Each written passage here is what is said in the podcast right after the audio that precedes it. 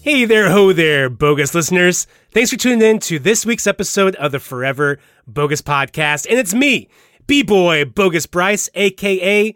Mr. Bryce, staring at the beautiful eyes of my best friend, my best man, Jamie Kilsby, a.k.a. Oh, hey, what's up, motherfucker? I had one queued up. Yeah, that one was in the system for a minute. Yeah, hey, man, it's me, J-Dog, a.k.a.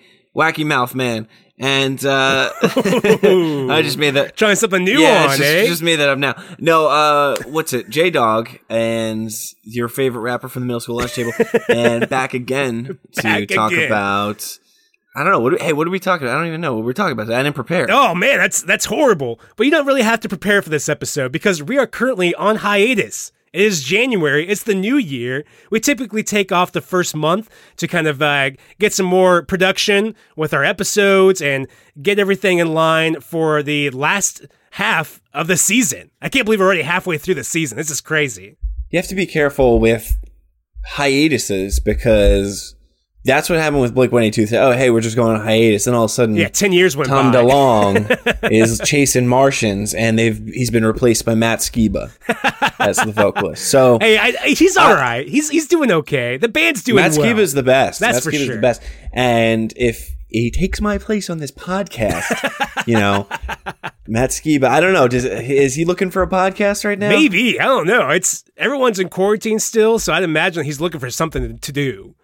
All right, is that the plan? Is it going to come back in February? February. I always forget the R in the middle of February. That's so hard to say, and it's funny to hear robots say that. February.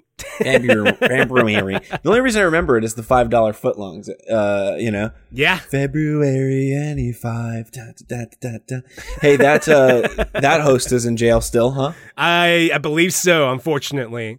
But we didn't want to keep you guys high and dry during this month of our hiatus because we will be back in February. I promise. We will definitely be back with all that nostalgic content. Your weekly nostalgic content that you desperately need through these trying times. But we'll be back in February like the $5.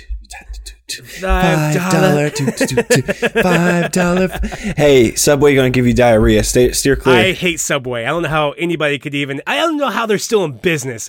But that is not what we're talking about today. Today we are doing a clips episode.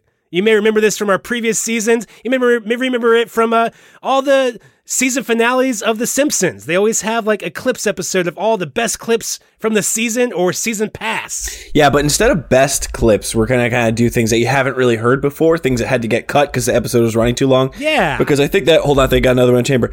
Uh-oh. Oh, I think that if you hear stuff that you've already heard before, you might be inclined to turn away and say, I already heard this. This is stuff that had to be cut. This is deep cut stuff. This is like when the band releases, their B-sides. Or their anthology. Album, and there's just a bunch of stuff of like them talking before they hit. They actually started playing their instruments. Like stuff like that. Exactly. Things that were cut for time or things that just did not make the show at all. And I kept all those things. Some of them are very good. And that's the thing too.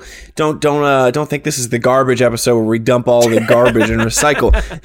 Bryce was going over, we were going over what we're about to talk about. I'm like, damn, that was good shit. Why'd they get cut in the first place? Yeah. Well, here's your opportunity to actually hear all that. Yeah. So the first one on our list comes from our In-Betweeners episode number 2. And if you remember, Jamie, you were talking about like weird toys that you obtained and weird ways. Can you kind of elaborate on that? Yeah, back in that episode, I thought it would be interesting to sort of highlight, not just some cool nostalgic toys for the sake of cool nostalgic toys, but cool nostalgic toys that I received or found or came across in a strange way, not your birthday, not Christmas, not going to the store to get it, So in the show, I highlighted seeing a toy laying in my neighbor's backyard and using a fishing pole to try to get it out of there because I wanted it. And dang, what else did I talk about? A couple really interesting action figure things. And we have another one here for you that got cut. And this was actually one of my favorite stories, one of my least favorite real life things to live through. And you'll find out why. All right. Perfect. Well, let's do that. Let's jump into that clip right now. Dig diggity down. I got two more to rattle off. These are a bit quicker and a little less interesting, but this one here is, the story's very short, but it's special for a specific reason. I'll tell you what it is. Okay, it's a Macho Man figure that I got on my birthday cake in fourth grade. What size was it? Was it like small one? No, it was a full-on action figure. My dad knew I liked figures, so he popped them off and put it on the cake. The reason why it's so special is I have displayed this one ever since. It's still in my living room. You know, I've seen the picture of it. I'm pretty sure. Yeah, you might have. Yeah, I have him displayed pretty much since 1997. Wow. You know, no matter what apartment I lived in or what house I lived in, he was always displayed. And to take it one step further, a lot of action figures on the bottom of the foot have like a little hole to be pegged into like a stand. Yes. And his still has petrified vanilla frosting in it to this day. You should dig it out and try it. And honorable mention in this strange acquisition of action figures. I was in Florida as a kid, and I was with an aunt that I don't see very often, and we were in a store, and I saw this this rad Tarzan action figure, and it was this strange line. I remember those. Yeah, wait, is this like for the Disney Tarzan? No, it was before that, believe it or not, and it was this weird like Turok inspired line where it was like half metal-y machinery, steampunk almost, you would say. Cool. And I thought it was the coolest thing I've ever seen. And this was in like, I don't know, June in Florida. And so she's like, oh, I'll get it for you. And I'm like, that's very fucking cool of you. Of course, I didn't say it that way. Can you imagine? Little kid. Hey, you're that's like, fucking well, cool. If you wanna. Yeah. And then so she buys it. I'm stoked. I don't like to think that I was a spoiled kid, but I was certainly used to people buying me action figures. So I was like, cool, thanks. I'll take that now. Yeah. And she was like, well, you have to wait till Christmas.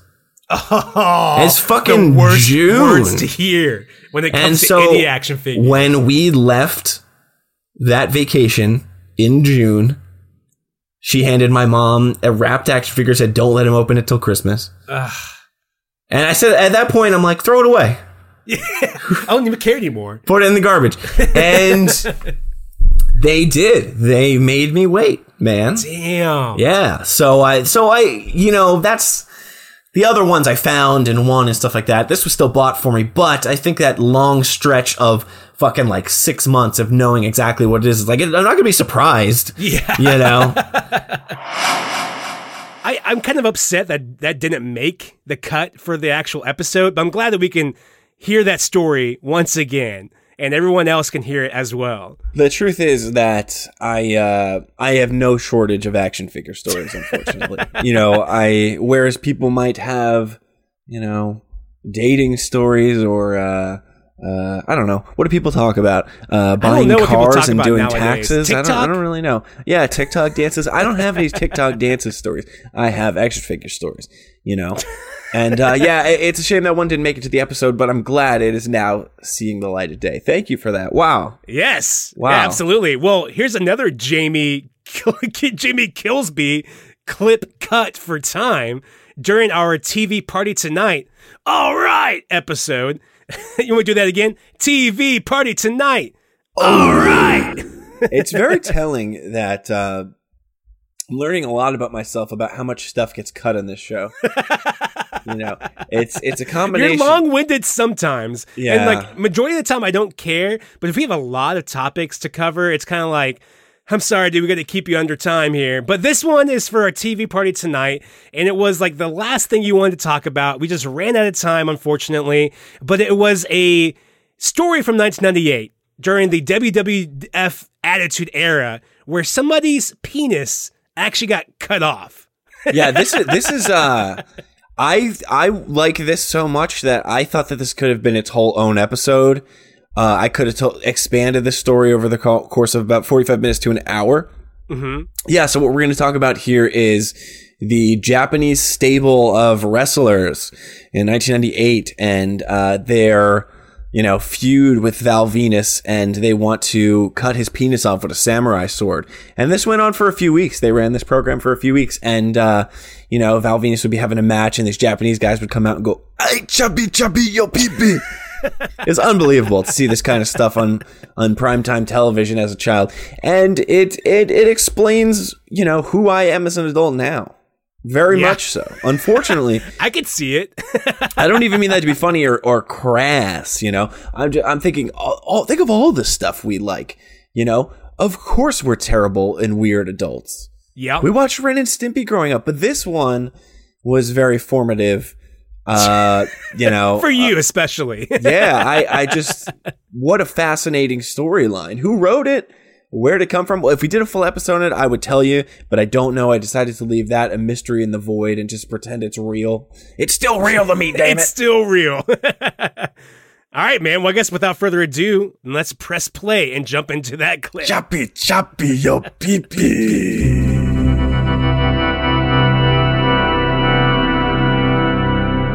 All right, this is a bonus one. I'm not going to go as hard. This will be a short one, but I would be remiss to not mention it. I want to talk about a brief feud in professional wrestling in 1998, where a man got his penis chopped off.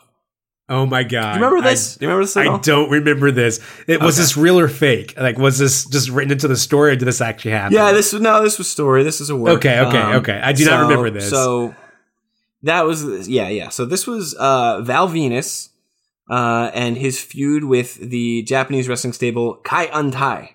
Okay, Kaientai was it? So Val Venis. Let me start with Val Venis. Val Venis was a mid-tier professional wrestler, never was on the top of the line, never really on the bottom, so he was right in the middle, but his gimmick was he was a porn star, and he would do all these vignettes of him in like a foggy lens where he'd be laying with women and he'd be saying things like, "Hello, ladies," you know, all this shit. That's amazing. And so he had a porn star gimmick straight up, and it was awesome. He came out with a towel wrapped around his waist, and he was always humping the air and stuff like that. Very interesting to see as a kid in 1998. On the other hand, Kaientai was a Japanese wrestling stable comprised of Shiru, Dick Togo, Shofunaki, Taka Michinoku, and they were managed by Yamaguchi-san. Yeah. So, okay, I do remember that. The story starts in 1998, where a sex tape of Val Venis and Yamaguchi-san's wife leaks. And, you know, you see Yamaguchi seeing it. He's all mad. He's blah, blah, blah. So he drags his wife to the ring and with the intention to spank her with a giant wooden paddle. Okay. And right before that happens, she's rescued by Val Venis. A week later, Val Venis finishes a match unrelated. And at the end of it, he's confronted by Yamaguchi, who brings out a big salami and he chops it in half with a samurai sword. And he yells the famous line, "I choppy choppy, you pee pee." Famous, just echoed into the walls of history. That's where that's from. So the following week, Val Venis teams up with Japanese wrestler Taka Michinoku to take on the tag team of Fogo and Funaki. But as the match is going on, Taka Michinoku, he does a turn on Val. So it's 3-on-1 and these Japanese wrestlers are just kicking the shit out of him. Oh, and, you know, he reveals that he's part of Kaientai. So, Kaientai then drags Val Venis into the back and he's screaming and they're all going, "We choppy, choppy, yo pee pee." And, if you think that accent is racist, I'm just doing what I heard on TV. WWF was a very toxic place in 1998. It was not good. And that's exactly what it sounded like. Yes. So Val Venis is now penisless. well, here's the thing. He gets tied to a post in the backstage and all the guys are holding him down. Then, Yamaguchi comes with a samurai sword. And he holds it up in the air and swings it down towards Val Venis' crotch, who's now pantsless, and you see from behind him. And then the light turns off, and that's it. And that's the end of the clip. And you don't know what happens. And then next week, he took a week off. So no answer to the question, what happened? But the following week, Val Venis comes back, and everyone's wondering what he's going to say. And he goes, obviously I'm not going to sell it like him, but basically he was like, hey, you guys remember John Wayne Bobbitt, who was the guy who famously got his penis cut off by his wife? And he said, John Wayne Bobbitt was in the building that night, and he turned off the lights right before, and he saved me.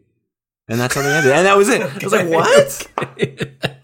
How wild is that? They probably did that gimmick just because it was such a popular hot topic, because it probably happened around that same time. So that makes sense. But that is so random for that to happen in wrestling. There was a 4-week feud that revolved around a Japanese group of wrestlers threatening to chop off a porn star's penis.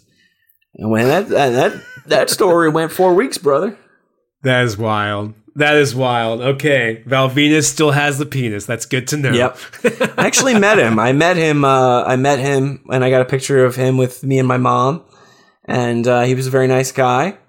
And he actually would later go on to be the main reason why, if you watch WWE now, they don't do headshots with chairs anymore, because there was a bit where, well, not you could see this clip. It's really hard to watch. I don't know what was going on with him, but Triple H starts wailing him in the head with a chair. And as it's happening, even as a viewer who knows wrestling's fake, you're kind of like, you're kind of hitting that guy a little too hard, man. Dang. And he was, and so I don't know if there was like a feud backstage or something, but he fucked him up for real. And he was like, he said that he couldn't sleep for more than like 20 minutes at a time for like the next 15 years. Wow. And that's fucked. But he's doing okay now. He, I believe, I don't know if he works there or if he runs it, but he works in a dispensary in Vegas. And he's a big cannabis advocate, and he seems to be doing better, and a lot of love for Val Venis. He was very kind to me when I met him, and he got a great picture with my mom and I, and he gave us the great Chappy Chappy Your Penis gimmick from the 1998. Perfect. Wow, man, that is very fascinating. I've never actually heard that story. At least I don't remember that. I must have blocked it out in my head, but I'm glad that you brought that up, and I'm glad that we can actually listen to that again. Let's do a whole episode on that.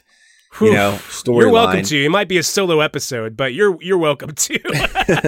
I think that if I were to do a solo episode about the Val Venis getting his penis chopped off in wrestling, it would be very strange. It would be very experimental. I would record it from the opening of a sewer.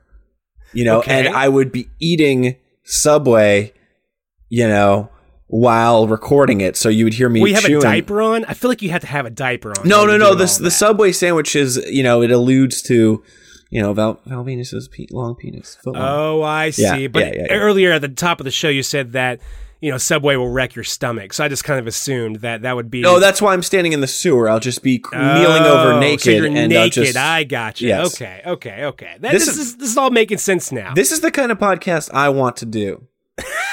Standing naked in a sewer while eating, talking about wrestling. If you would listen to that, please send me a message, and we'll see if we can get, the Patreon going for that. Okay. Yeah. That sounds about right. We'll get some funding too. We'll get some advertisement and stuff. Maybe for like MeUndies. Yeah, for real. Actually, that's a great crossover. Hey, that's a great idea. MeUndies. I do a podcast where I shit myself.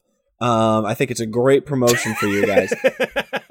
Yeah, I like this. Okay, all right. Before we get too deep into that, we were both guests on other podcasts, and thankfully, here in Kansas City, there's quite a few. So I was actually able to do one in person, and this one was called Taco the Town. And I know we kind of talked about this a little bit before I actually joined on to that podcast for an episode. But it's like this podcast that focuses on good eats here in Kansas City, and specifically taco joints here in Kansas City. What's going on in Kansas City? Y'all like ICP down there? We do like ICP. I actually know a friend of mine, Scary Gary. He is all about the family, and he'll go to like any concert. Doesn't matter who's playing or anything. He loves it. And we have still yet to go to a concert, and that kind of bums me out. I really can't wait till things go back to swish normal, and maybe I can attend a gathering. I think it'd be interesting. I think we've hit a point in society, especially our society now, where we've come kind of full circle, and I think that people are ready to start enjoying ICP, Insane Clown Posse, you know, in a very sincere way. I'm serious about it. Actually, because I was wrapping gifts, and I wanted to throw on, they have a 1994 Christmas EP. Oh, wow. And I decided to throw it on, and I was like, wait a second, is this like kind of good? And it was, I mean, I can't speak to the newer stuff, but like the old stuff is, I don't know, weirdly good. Hey, maybe I should, you know. I don't know. It's fun. You could definitely party to it. But anyway, we're getting way too deep. We're getting way off topic here.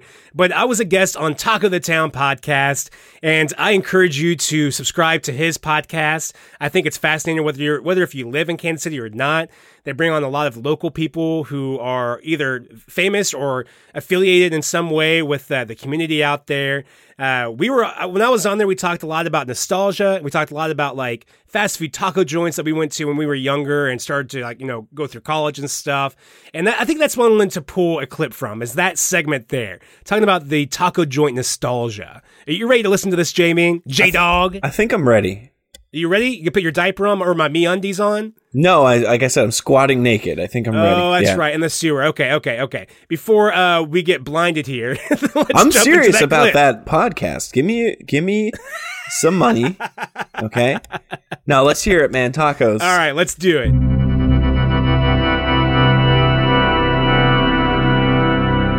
Well, Bryce, you were telling me you grew up in Brookfield, Missouri. Correct, yes. This is kind of part of your taco origin story. Mm-hmm. They had a Taco Tico in Brookfield. Is that right? They did. So I did most of my growing up in Brookfield, but I was actually born in Columbia, Missouri, which I still love going back and visiting Columbia. A lot of nostalgic feelings there. But yes, Brookfield, a town of like 5,000 people. I was surprised that you kind of knew where it was. You drove past Brookfield to get to Chicago, which is very odd. But so when I first moved there, there was only a few restaurants. They just opened up a McDonald's, but across the street was Taco Tico. And I'm kind of sad and disappointed because I did not appreciate it enough when I was a kid. I was kind of new to tacos around that time. I was like, 6 years old. Is that when you think you had your first taco? I don't think it was my first one, but I think it was my exposure to like the first fast food taco. It blew my mind. I loved it.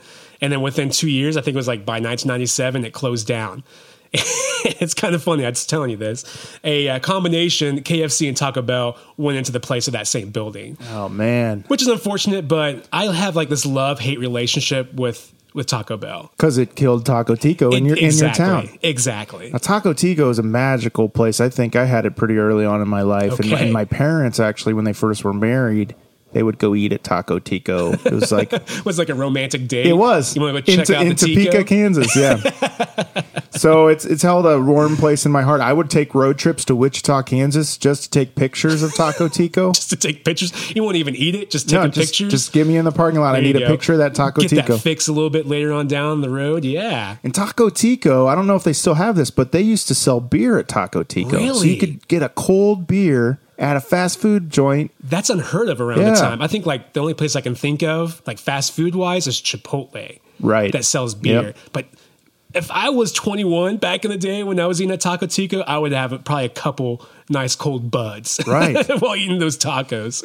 So you say you have a love-hate relationship with Taco Bell? Has it warmed up or what? It has over the years. I've had some really bad stomach issues because I don't know how explicit I can get here on this show. Feel free. But you can cuss if you want to. Okay, cool. But I did really bad shits from Taco Bell because I ate it almost every day for a good like solid couple years when I was in college because their dollar menu was off the hook. I mean, better than McDonald's. It tastes better, especially when you're drunk. After drinking, 6 or 7 beers, like who's sober enough to drive down the street to Taco Bell? and who's buying. But yes, but over the years, I've kind of like revisited some old stuff, and they've gotten a bunch of brand new stuff. And honestly, I feel like the quality's gotten better too.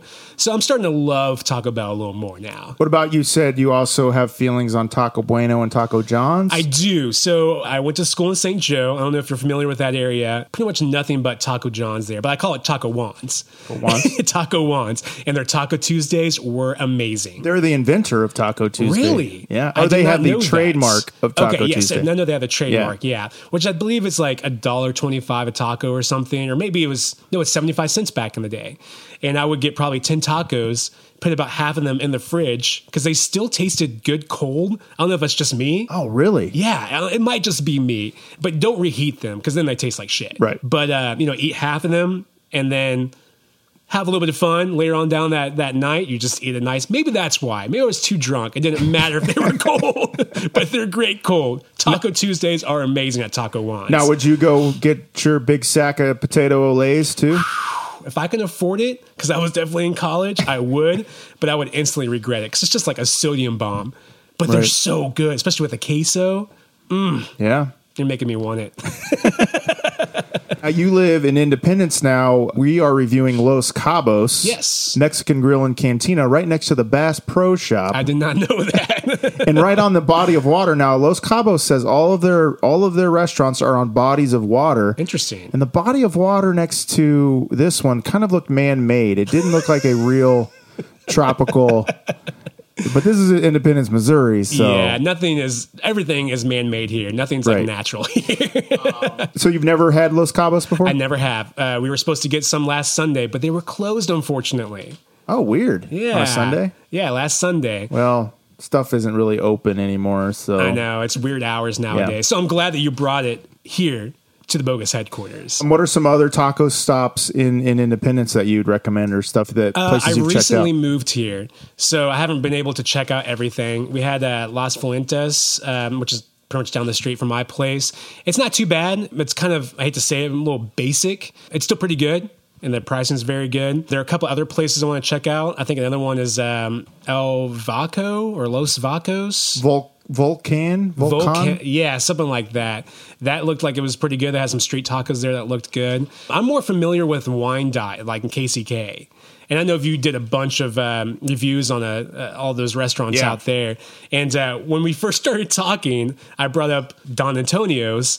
I had a fellow coworker that introduced me to that place, and that place is so good. So good. Amazing. Their street taco, almost everything on the menu is amazing, but their street tacos especially are phenomenal. The day I went and recorded there and ate, and then after we were done recording, I went back there and ate again. Yeah. It's contagious. So good. And they make their own tortilla shells there and stuff. They have a little shop there with all the stuff they make in store. Yep. Amazing place. I love that place. So good. Yep. And then I think it's called California's or Califonos or something like that. It's off like Kansas Avenue there in KCK. I know you don't like burritos on the show. Is it a burrito place? It's not just a burrito place, but their burritos are to die for there. It's amazing. Same thing. There's another place. I think it's called Burrito Shop or Burrito Stop. Right. It's connected to that gas station off of like Central Avenue. Yeah. They have the best breakfast burritos. I know you hate saying burritos on the show, but I say check those out. We might have to do that on our sister podcast, Burritoville. Oh, really? Yeah. Is that for real? Yeah. Okay. Might as well start now. I mean, I've been wanting to do a Burritoville episode, so maybe we'll... try it out. Do like a one-off or something and see what happens with it. Yeah. We'll see if I ever come back to tacos after eating a burrito. A breakfast burrito especially. All right, man, did that make you hungry? It made me feel a lot of things. Did you have a Taco Tico in your area? Or no. We had... you had Del Taco? No, we don't even have Del Taco. We have Taco Bell, of course, the gold standard of fast food tacos. My very local, sort of bodega chain here in New Jersey is called Quick Check. And, never heard of it. Yeah, no, there's no way you would. But it's New Jersey specific chain, and it is very much a bodega, but they have delis inside. And I actually worked at one for a number of years while I was in college. Ooh. And I have a lot of stories about that place we could talk about sometime. We should. That would be fun. Yeah, I was I was flashed by like a 70-year-old woman on my 21st birthday there. Wow. But yeah, so we made tacos there for a while, and they would make you violently ill. Damn. Ill. Okay. But no, Taco Bell's a standard. And also we have this place locally called Jose Tejas, which is just literally the best Mexican, or I should say Tex-Mex, because it's decidedly Tex-Mex, but it's the best Tex-Mex you'll ever have in your life. I don't care who you are or where you're from, even if you're from Tex-Mex. From Tex-Mex. Yeah. The border between Texas and Mexico. Okay. You know, it's so good. So we don't really play around with Mexican food around here. We have like, you know, the starting lineup of Mexican food around here. So, cool. Well, whenever I come visit you, we'll have to stop by there and get some tacos or something. Get some of that Tex-Mex. Yeah, and we're going to ship bricks and blood. Perfect. Love it. Well, let's jump into our last couple clips here for our episode. So during our To Be Ween episode, I think one of my last things I mentioned was Body Bags, the movie Body Bags. And that had been cut for time because we both kind of got a little deep in discussion about that. When we were just supposed to just recommend movies, we just ended up like almost focusing the full podcast on Body Bags, which it deserved. It's easy to do that sometimes. You never know what's going to strike a chord when you're having these conversations. That's right. Well, I guess without further ado, let's get back into that Halloween mood and let's hear a little more about Body Bags.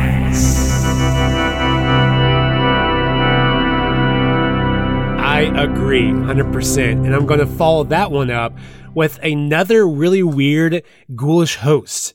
And this host hosted a movie called Body Bags. Oh, dude. From 1993. Yeah. I'm so glad you're talking about Body Bags, man. I was going to add this one. I feel like it's not talked about enough. I feel like a lot of other John Carpenter movies kind of overshadows this one, but this one is just a classic for multiple reasons. Well, this is kind of John Carpenter's version of Creepshow or Cat's Eye or something, you know, like a wonderful little anthology. You've got a little some Mark Hamill in there with a mustache. Yes, yeah, it's great. I love it. So, Body Bags is a horror anthology from the minds of John Carpenter and Tobe Hooper. Oh yeah. Professional maniac, Tobe Hooper. So it includes three horrific tales of despair, which I'm going to talk about briefly. The first one is called The Gas Station. And in this tale, a serial killer has escaped from the nearby mental hospital. And there's a gas station that's pretty close by there. And you'll see at the beginning of the sequence is that the nighttime, the graveyard shift tenant comes in to take over for the remainder of the night. And she gets freaked out multiple times by all these weird customers, late night customers that come through.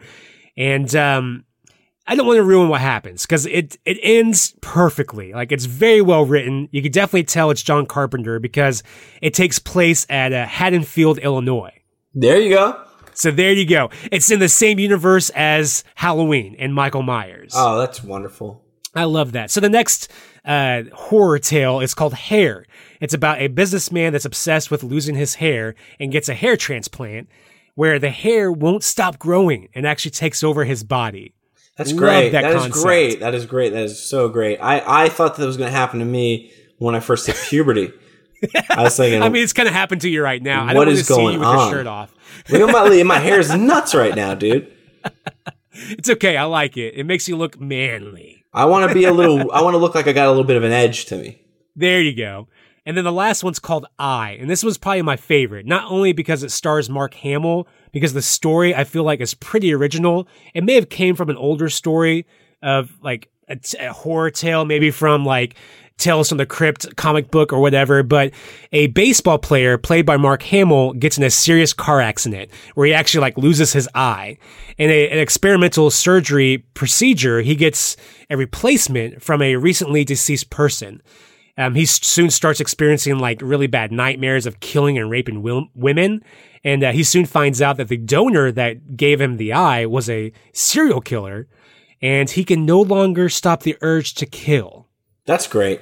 Love it. That's God, he's really so good. He's over the top. He almost hits that, like, the mark where he hits with the Joker in the animated Batman series. Mark Hamill is fantastic. And I think that since Star Wars is so, like, the most famous thing that ever existed, not just of his, just in general, Star Wars has become, like, you know, if you want to go buy yourself a toothbrush, you're probably going to find a Star Wars one before you find, like, a standard Crest one. At least one, yes. You know? A lot of people just think of his work as Luke, and yeah, that's unfortunate. He was not bad, but I mean, it's just like he's not doing anything amazing in that, in my opinion. But he does amazing shit in his career. This is one of them. His voice acting is fucking phenomenal. Through the roof. Yeah, like he is like the voice actor, man. Like he's the real deal. I agree. So the biggest reason why I brought up the connection to Elvira is because John Carpenter plays a crypt keeper like morgue coroner. That kind of does the wraparound story, and he just really hams it up. Like, he is just loving every bit of it, like digging into all the dead bodies and eating stuff, and it's amazing. It's a perfect introduction, and it ends so well. I love it so much. This has to be on your Halloween playlist. Yeah, these anthology horror films are so great around Halloween time. Creepshow 2 is also on Tubi. Yes, it is. And that, you know, there's just something where you just get a little taste of something spooky, and sometimes that's better than getting a full-fledged film, you know? Because it leaves a little bit more to your imagination, and they say that about filmmaking, especially horror filmmaking, is like, it's better not to show everything. I mean, I know as a horror fan, I like, as soon as I turn the movie, I'm like, show me the monster. I want to see the whole monster. I want to see the monster. I want to see the gore. I want to see his teeth. I want to see his fingernails. I want to see everything. But it's actually better if you don't show it, because if you don't show it and you just allude to it and see shadows and silhouettes and, you know, small little clips of them. That's more of like a Hitchcock feel to it. Yeah. Or it's what you don't see is what's scary. Because if I show you my monster in my film, he's as scary as I make it. And if I don't show you my monster in my film, he's as scary as you can imagine him to be. Exactly. So these these horror anthology films are wonderful for your Halloween playlist, and body bags, dude, perfect way to round up the season. I'm so glad you added this to the Halloween playlist. Me too. Wow. That sure is a lot of body bags. Yeah, so another great episode that we had this season was when we had Scott Barber and Adam Sweeney. Mm-hmm. Yeah, we had them on to talk about their stellar 90s Nickelodeon documentary, The Orange Years. And these are very nostalgic guys just like us, so you know, it was hard to focus on the task at hand. Anytime we brought something up, you know, you just want to dive deeper into that subject. You know, I knew that there was some Gwar content being worked on by these guys. Right. And it was really hard for me to not talk about that the whole time. So for a little bit here, we deviated and went deep into Pete and Pete, which is a favorite of everybody's. Everyone, yes. You know, on the show, but just everybody in the world. Yes. You know, after that, actually, my dad, we used to watch that show together a lot when I was a kid. Oh, that's cool. And so I told him that we were interviewing these folks who made this documentary, and we were talking about Pete and Pete. And so for like the next month, he was sending me pictures of Pete and Pete and like quoting Pete and Pete to me and stuff like that. So yeah, here's a bit more of our Pete and Pete discussion, as it were. That's right. So enjoy, you blowholes. Are you in Kansas City also, Jimmy? No, I'm in New Jersey. I'm actually, weirdly enough, I'm like 20 minutes away from where they filmed the opening. Pete, yeah. Wow. I've been to the house. That's awesome. Oh, wow. I didn't know that. How awesome. I wish I could live in that house. I know. I just drive past it in October like, oh, man. It fills your soul up a little bit, man. And then you had to pass the garage where Little Pete saw Polaris play. Yeah. That'd be amazing. Well, I beg you to come back and talk about Gwar when that's time. Yes, that'd be great. I would love that. And we're really looking forward to seeing the movie. Like, I'm so excited that it comes out tomorrow so we can finally buy it. And my wife, like, the biggest reason why we started talking is because of Nickelodeon, our love for Nickelodeon. Even though she's like 8 years older than me, we still have that overlap. Oh, and like, just because we love the same stuff, like our favorite TV show is The Adventures of Pete and Pete. And like our song is Hey Sandy. I mean, yeah. I know it's like totally, like the lyrics are totally not about love or anything, but like, right. It's just what you feel most nostalgic about, and it's our song. Like, I love it so much. Yeah, it's amazing. Adventures of Pete and Pete is the best, and Danny Tamborelli, Michael Cimorelli is awesome too, but Danny is so nice. I listen to their podcast, and they both seem like so genuine and nice, and they like. They're not embarrassed about what they do. Like they embrace that. They go on tour and so they used to go on tour and stuff, and their fans. We saw Polaris play in Brooklyn, and I met Danny and Mike. And Mike said, "I was the tallest person you ever met." Isn't awesome. Mike a little tall too? The picture makes me look like a mutant. Yeah, for real, it's like. In fact, Mike is actually only 2'7". Really? I would never guess that. I wouldn't have guessed. They actually used, if you guys ever seen the movie The Gate, they had to use forced perspective to make him look like it's the right size. Yes. Yeah. I thought that you were going to say they had to have those little demon little dudes holding up. Yeah. So they just had them over and over, and they kept having reading The Gate, and the guy's like, close it. Yeah. And they're like, not until this series is over, damn it. Man, I really wish that you guys would make a documentary about the Adventures of Pete and Pete, just because how much you guys love it, and you already have that connection. I feel like that's just the perfect move. It'd be fun, man. And Will McRobb, they all have. I mean, they either have Nickelodeon or Amazon connections. I still need to watch it, but there's he came out with a show called A Boy Named Mayo. I've heard good things about it. Yes. And then Chris Viscardi was involved with Nickelodeon, was one of the executives. So, I mean, and then Toby Huss, has gone on to do Halt and Catch Fire, The Invitation, Glow. He's amazing. So, good for him. Yeah. And you guys can even talk about the lost Pete and Pete movie, Snow Day. And I really wish that would have worked out. But then again, maybe that would have been I think they were too old for their roles at that point, but still, I wanted a better closure than Saturday. I don't know. That's just me. Yeah. It's interesting. I'm with you. Yeah, for sure. It's interesting. Season 3 is kind of a forgotten season in a way. Do you know? Well, it was never released. It was never had a proper physical release, which is so unfortunate. There was. If you guys ever checked out My Brother and Me, a podcast. One brother, Justin McElroy, he started a Twitter thread and he brought everybody in, and he has enough traction where you couldn't ignore him because he has 1 million followers on Twitter. And he was like, why is there no season 3? Get everybody in here now. And he tagged everybody, and everybody had to answer. And they were like, oh, well, it wasn't us. We wanted to release it and all this stuff. So he almost made it happen, but apparently it is about this little bit of music that they don't have the right to. I believe that's what I heard. It's like The State. Yeah. It's like The State, right? Go back and you watch it, and they've just changed it all, which makes a big difference. It does. We got the Blu-ray. My wife and I, we got the Blu-ray of that 70s show, and they changed all of the music to Muzak. So where it would be, do that? All cool hits that it's now just weird elevator music and stuff. I guess so it comes down to two, if you even can, because Adam was saying, The State, that was on MTV. So as long as it was on MTV, they could play anything. And so it took them forever. But luckily, I guess you have to have the original tracks, the dialogue, the music, the effects. If you have those, you can just swap out the music tracks. But maybe Pete and Pete doesn't. It's all just mastered onto one thing, so they can't separate it out. I don't know. That would make sense. That's weird, though. I mean, geez. I know. It's only I think the second season got released in DVD 2005. It's been 15 years, and we still haven't seen anything. That's so unfortunate. Yeah. In beautiful standard def. Yes, I'm cool with that. 4:3, I'm cool with that. Yeah. I don't mind at all. We'll take that any way that we can. Exactly. Honestly. All right, man. Well, I think that was great. Sometimes we're doing these episodes, we can strike these chords of, nostalgia. That's what we're here to do. But we strike these chords, right? And it's hard to get out of situations, and it's hard to stay on track, I should say.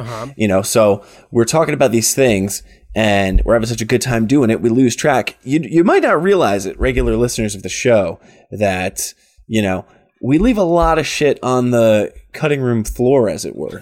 Yes. Because some of these things can be talked about for hours, you know, easily. So that's sort of what we had going on today. That's right. Is showing you a little bit of the meat scraps on the floor in the butcher.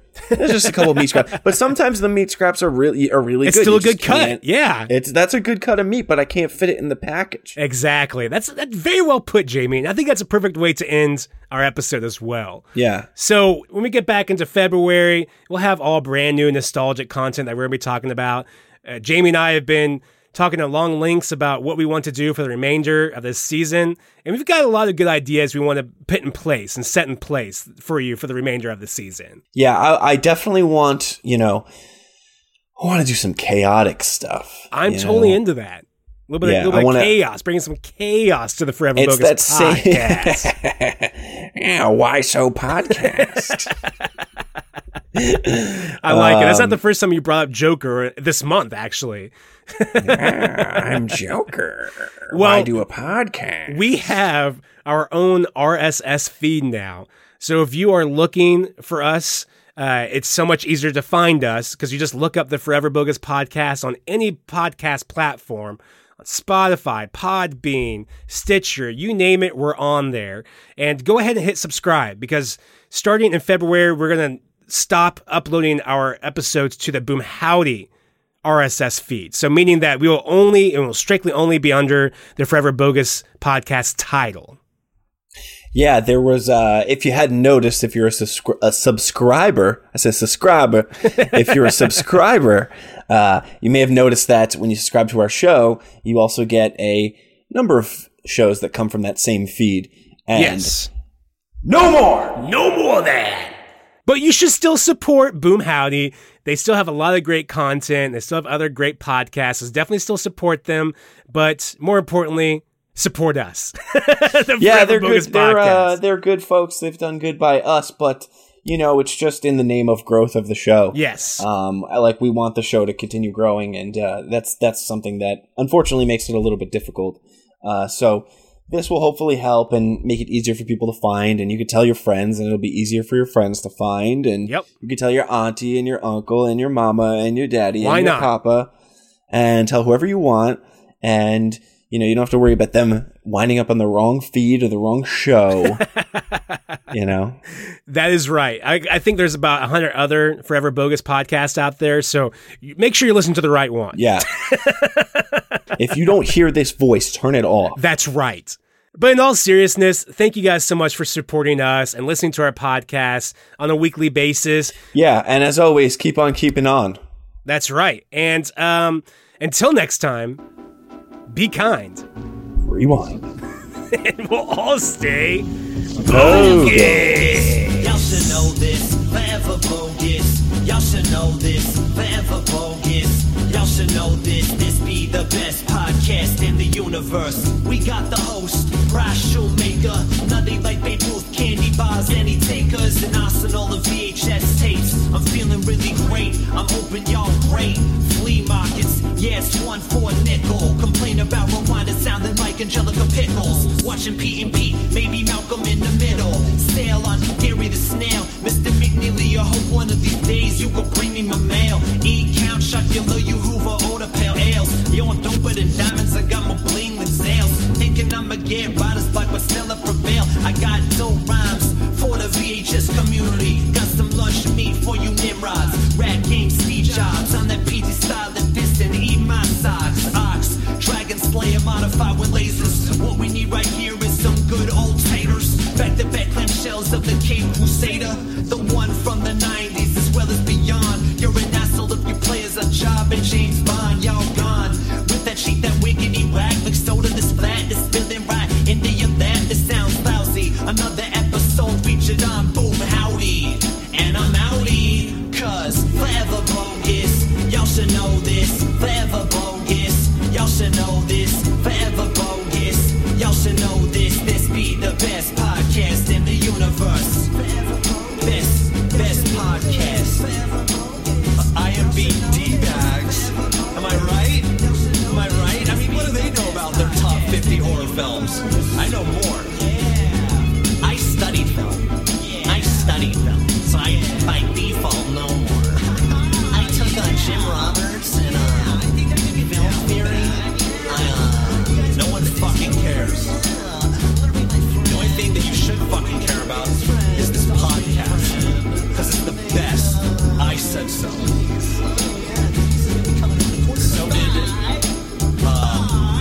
right down. I'm so high. High five eyes. Oh my.